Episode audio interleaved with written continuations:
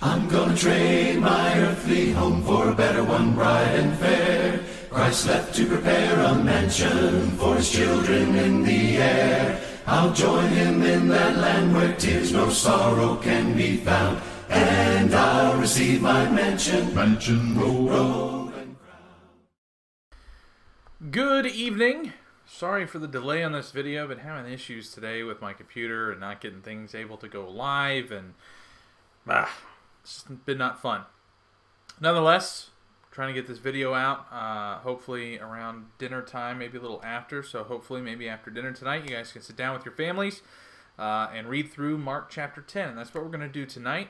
We're going to read through Mark 10. I'm going to try to keep this a little bit shorter than previous videos, only because when I upload recorded videos, the size is a lot larger and it takes a while. So I want to make sure we get this video out uh, and get it uploaded to Facebook in a timely fashion. So, uh, if you if this is your first time watching these videos, again, you can go back on our Facebook page or you can go to our website, loveland.church, and you can find out uh, all you need to know really about the church, but also you can find previous episodes or f- previous lessons that we've talked about through the book of Matthew, um, through the first uh, nine chapters of Mark now, and of course some of the sermons that we've talked about there as well.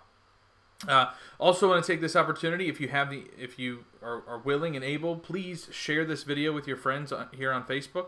Um, I see that a lot of people watch the video. That's great, but that view count goes way up when people share it. Uh, that does help more people see uh, see the video and help get into the Bible study with us a little bit. So hopefully you can do that. All right, let's get into Mark chapter 10. And he left there where did he leave? Let's go back to chapter 9. Remember, if we scroll back up, he's in Capernaum. Capernaum. Was the last place that we knew he was. So he left, leaves there, goes to the region of Judea and beyond the Jordan, and crowds gathered to him again. And again, as was his custom, he taught them. And Pharisees came up, and in order to test him, asked, Is it lawful for a man to divorce his wife? He answered them, What did Moses command you? They said Moses allowed a man to write a certificate of divorce and to send her away. And Jesus said to them, Because of your hardness of heart, he wrote you this commandment. But from the beginning of creation, God made them male and female. Therefore, a man shall leave his father and mother and hold fast to his wife, and the two shall become one flesh. So there are no longer two, but one flesh. What therefore God has joined together, let not man separate. And in the house, the disciples asked him again about this matter, and he said to them, Whoever divorces his wife and marries another commits adultery against her, against his first wife. And if she divorces her husband and marries another, she commits adultery. All right? So that's where we get into the conversation about adultery and, and how it ties into divorce. Of course, we talked about this a little bit in Matthew chapter 19 when we looked at that reading. But something uh, that I heard when Sarah and I went to the marriage retreat, the Great Smoky Mountain Marriage Retreat put on by the Jacksonville Church of Christ down in uh, uh, Pigeon Forge, Tennessee, uh, a couple weekends ago. One of the things we heard down there was a great analogy uh, by uh, Brother Dan Winkler about God creating man and woman and the intent and the purpose of their, their joining together. And the metaphor or the, the, the picture that he painted about this was um, using a cell phone.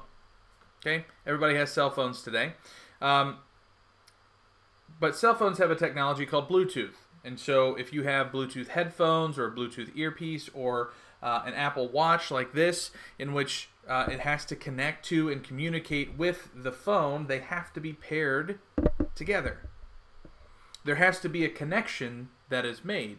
And when they are paired together, they work together. When they are not paired, they don't work. And so the the whole uh, focus of this is that God created man, and then He created woman as a helper for man. Uh, in the garden, go back to Genesis and look at that. As He said, from the beginning of creation, God made them male and female. Therefore, man shall leave his father and mother and hold fast to his wife. Okay? There's a lot of things that go that are said right there by Jesus that go against what culture is trying to um, stand for today. From the beginning, God made them male and female. There's no differentiation there. You're born a male, you're a male. You're born a female, you're a female. No mistake, no changing that. That's how God created us. And a man shall hold fast to his wife. Man, wife. Woman, man in marriage. Period. That's what the Bible authorizes. That's how God created it. We can go throughout the rest of Scripture and we can look at all the other reasons why God created marriage to create godly offspring, um, uh, to be fruitful and multiply. Okay? There are, of course, other reasons to help um, forego or help to uh, avoid sexual temptations. Um, you know, Paul talked about that.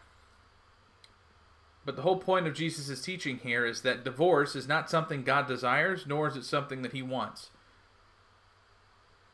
Now, if you notice in Mark's account here, you don't see the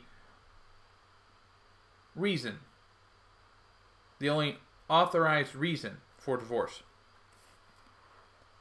And that is fornication, sexual immorality, as we saw in Matthew chapter 19. Sorry, I have a corn Excuse me. Sorry. I had a corn or a popcorn kernel or something floating around there, bugging me. The only reason in Matthew 19 that Jesus gives is fornication or adultery or sexual immorality, whatever your translation says. Now, the reason why Jesus gives that is because that is breaking the bond, it's breaking the one flesh. It's tearing apart the flesh. It is a violent action to break apart a marriage. That's why God says he hates divorce in Malachi. He hates divorce in that it is violent. It causes violence on the on on the offended party, it causes violence to children.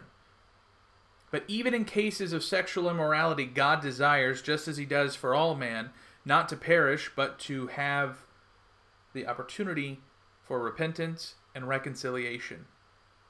And so while the Bible does lay out that one can divorce for sexual immorality, at the heart of things, God desires for that relationship to remain intact and for forgiveness and for reconciliation, repentance.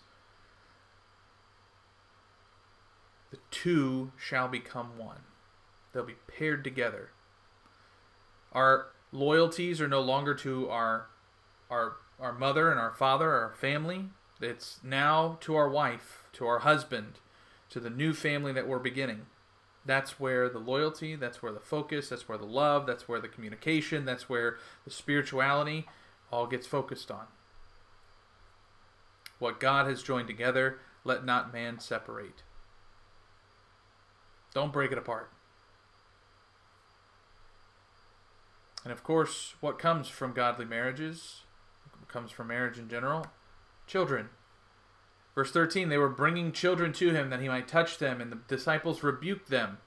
But when Jesus saw it, he was indignant and said to them, Let the children come to me, do not hinder them, for to such belongs the kingdom of God. Truly I say to you, whoever does not receive the kingdom of God like a child shall not enter it. And he took them in his arms and blessed them, laying his hands on them. Children, there was a, a famous famous atheist somewhere. I, I, don't remember who it was. I wish I, I wish I'd wrote, written it down. He said that you could take a child, you could take a group of children, you could put them on a deserted island somewhere, give them no books, no connection with culture, you know, feed them, whatever, all of those things, but put them out there, not influenced by parents or culture or anything, but they will find God. An atheist said that. The reason why is because children are naturally drawn to the truth children are naturally drawn to God. They see God in nature just as man does, they see God all around them. But the thing about children is that they are humble. They are humble, and for the most part, they're honest.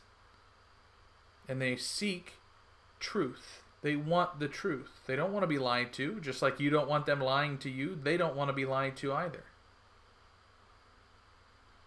And when a child hears about, when I talk to my children about God and hear them repeat these things to me later,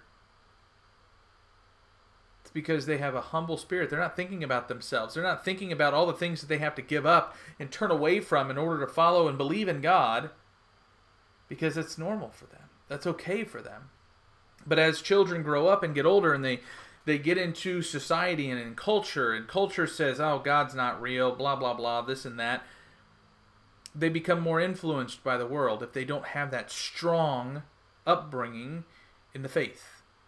Now, of course, those who have not been raised in the church and raised in the Bible can come to a belief. Uh, I'm not saying that's not possible, but for children, it is important to have that godly basis of upbringing in the Bible so that when they do begin to face the world, they understand how to overcome temptation. They know who to turn to uh, in those difficult times, and that's God. And how can that come about? Marriage. One man, one woman, a loving, joined relationship together in God. Man should not separate it because they are one.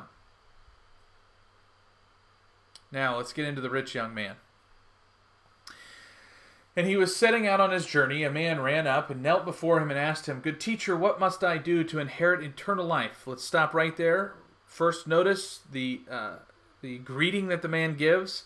He kneels before Jesus and calls him teacher, recognizes Jesus' authority, his, his knowledge and understanding. And so there's uh, a recognition there. Verse 18 And Jesus said to him, Why do you call me good?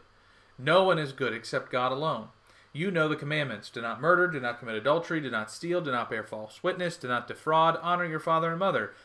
And the man said to him, Teacher, all these I have kept from my youth. And Jesus, looking at him, loved him and said to him, You lack one thing. Go, sell all that you have and give to the poor, and you will get, have treasure in heaven. And come follow me.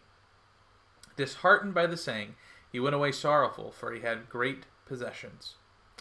And Jesus looked around and said to his disciples, How difficult it will be for those who have wealth to enter the kingdom of God.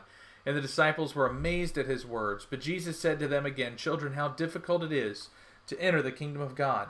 It is easier for a camel to go through the eye of a needle than for a rich person to enter the kingdom of God. And they were exceedingly astonished, and said to him, Then who can be saved? Jesus looked at them and said, With man it is impossible, but with not with God, for all things are possible with God. Peter began to say to him, See, we have left everything and followed you. Jesus said, Truly I say to you, there is no one who has left house, or brothers, or sisters, or mother, or father, or children, or lands for my sake and for the gospel, who will not receive a hundredfold now in this time houses and brothers and sisters and mothers and children and lands, with persecutions, and in the age to come eternal life. But many who are first will be last, and the last first. You know, the thing about the, the rich young ruler, we talked about this in Matthew, is that he didn't get it. You know, he, he said, ah, I've kept all these commands, but Jesus said, you know, but there's one thing. Jesus knows the man's heart. Uh, notice that there's no question asked here. Uh, uh, there's no indication from the man about commandments or anything like that. Um, he just asked, What must I do to inherit eternal life? And Jesus, knowing his heart, knows that the wealth, the possessions is getting in the way, the stuff and things is getting in the way. And Jesus says, You have to be willing to give that up in order to follow me. And the man wasn't willing to do that. He was sorrowful.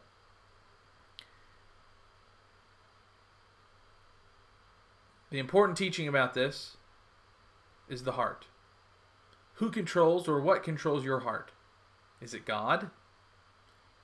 Uh, is it money? Is it your home? Is it your job? If the answer isn't God, then whatever else your answer is, is an idol.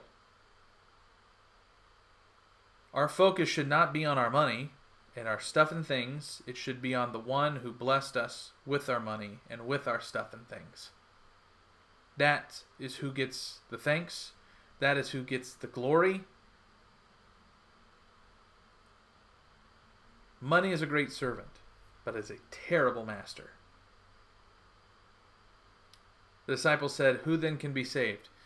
If even a rich man can't enter the kingdom of heaven, but uh, and it's easier for a camel to go through the eye of a needle than for a rich person to enter the kingdom of God, then how or who can be saved? Jesus said, With man it's not possible, but with God all things are possible. Because it is only God who can detail and dictate how one can get that inheritance, how one can become saved. Man cannot determine that. Man cannot make up some prayer out of their head, write it down on a sheet of paper, make someone say it, and say, hey, you're saved. Because that's not what God desires. That's not what God laid out in His Word. Because with man, salvation is impossible. It is only through God that it is possible. And He has given us the way. He has given us the answer, He has given us the instruction manual, and we know the answers if we are willing to humbly look into them, learn them, and accept them, turn to the kingdom as a child in humility and honesty. Verse 32 And they were on the road going up to Jerusalem, and Jesus was walking ahead of them, and they were amazed. And those who followed were afraid. And taking the twelve again, he began to tell them what was to happen to him, saying, See, we are going up to Jerusalem, and the Son of Man will be delivered over to the chief priests and the scribes, and they will condemn him to death and deliver him over to the Gentiles, and they will mock him and spit on him and flog him and kill him. And after three days he will rise. You ever stop and think about why, as they were on their road, on the road, going up to Jerusalem, why some were amazed and those who were following were afraid? What you think about that? Let me know in the comments down this video what you think about that. That little tidbit that Matt, or Mark adds in there. In James and John, verse 35, the sons of Zebedee came up to him and said to him, Teacher, we want you to do for us whatever we ask of you. what a bold statement. Whew. Verse 36 And he said to them, What do you want me to do for you? And they said to him, Grant us to sit, one at your right hand and one at your left, in your glory. Jesus said to them, You do not know what you're asking. Are you able to drink the cup that I drink? Or to be baptized with the baptism with which I am baptized? And they said to him, We are able. And Jesus said to them, the cup that I drink you will drink, and with the, with the baptism with which I am baptized you will be baptized. But to sit at my right hand or at my left is not mine to grant, for it is those who, for whom it has been prepared. And when the ten heard it, they began to be indignant at James and John. And Jesus called them to him and said to them, You know that those who are considered rulers of the Gentiles lord it over them, and their great ones exercise authority over them. But it shall not be so among you. But whoever would be great among you must be your servant and whoever would be first among you shall be slave to all. For even the Son of Man came not to be served, but to serve, and to give his life as a ransom for many. So Jesus asked them, Are you able to drink the cup that I drink and be baptized with the baptism with which I am baptized? What's Jesus talking about? Well, Jesus often refers to his death as the cup that he is about to drink. Jesus says, You will drink that cup. You will die a martyr's death, basically. The baptism with which he is baptized is the same baptism which they received, and that was one of the Holy Spirit. The Holy Spirit descended upon Jesus, and Jesus began his earthly ministry from that point. And in Acts 2, the Holy Spirit descends down on the disciples, on the apostles, and the kingdom begins to spread. They begin their ministry.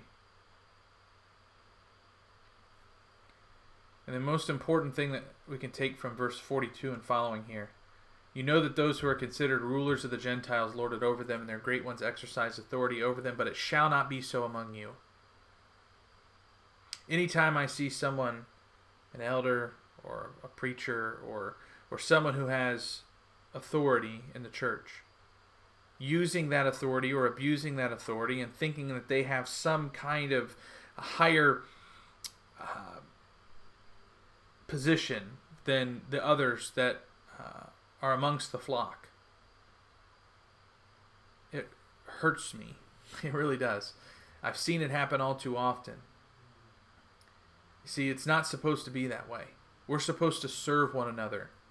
Whether you're a preacher, an elder, a deacon, or just someone who sits in the pew on Sunday morning. we are all to serve and love one another. Because even Jesus came not to be served, but to serve. And if Jesus came to serve other people, there's no reason why we shouldn't be as well. Verse 46 And they came to Jericho, and he was leaving Jericho with his disciples, and a great crowd. Bartimaeus, a blind beggar, uh, the son of Timaeus, was sitting by the roadside. And when he heard that it was Jesus of Nazareth, he began to cry out and say, Jesus, son of David, have mercy on me. And many rebuked him, telling him to be silent. But he cried out all the more, Son of David, have mercy on me. And Jesus stopped and said, Call him. And they called the blind man, saying to him, Take heart, get up, he is calling you. And throwing off his cloak, he sprang up and came to Jesus. And Jesus said to him, What do you want me to do for you? And the blind man said to him, Rabbi, let me recover my sight. And Jesus said to him, Go your way, your faith has made you well. And immediately he recovered his sight and followed him on the way.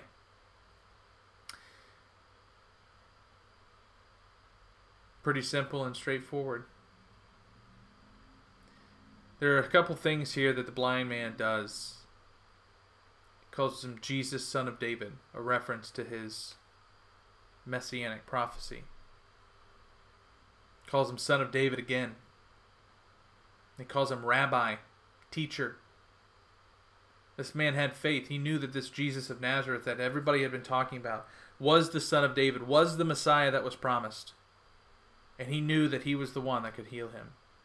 He knew that he was the one that could bring about the salvation from his blindness.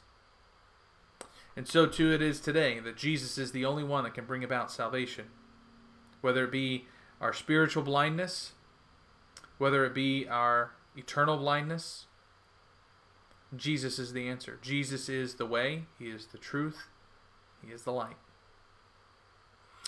If you have any questions about this video, feel free to answer or ask them in the question section. I can come back and answer those a little bit later if if needed. If not, you can also email us privately if you have any other need uh, or private questions that you'd like to ask. Info at loveland.church is the address that you can uh, send those questions to. Uh, Otherwise, I hope you have a great rest of your day, and Lord willing and technology willing, hopefully we can get live tomorrow uh, as we look at uh, Mark chapter 11. Hope you have a great rest of your evening. God bless.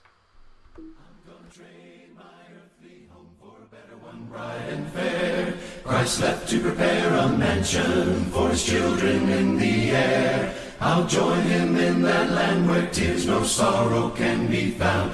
And I'll receive my mansion, mansion, robe, robe and crown.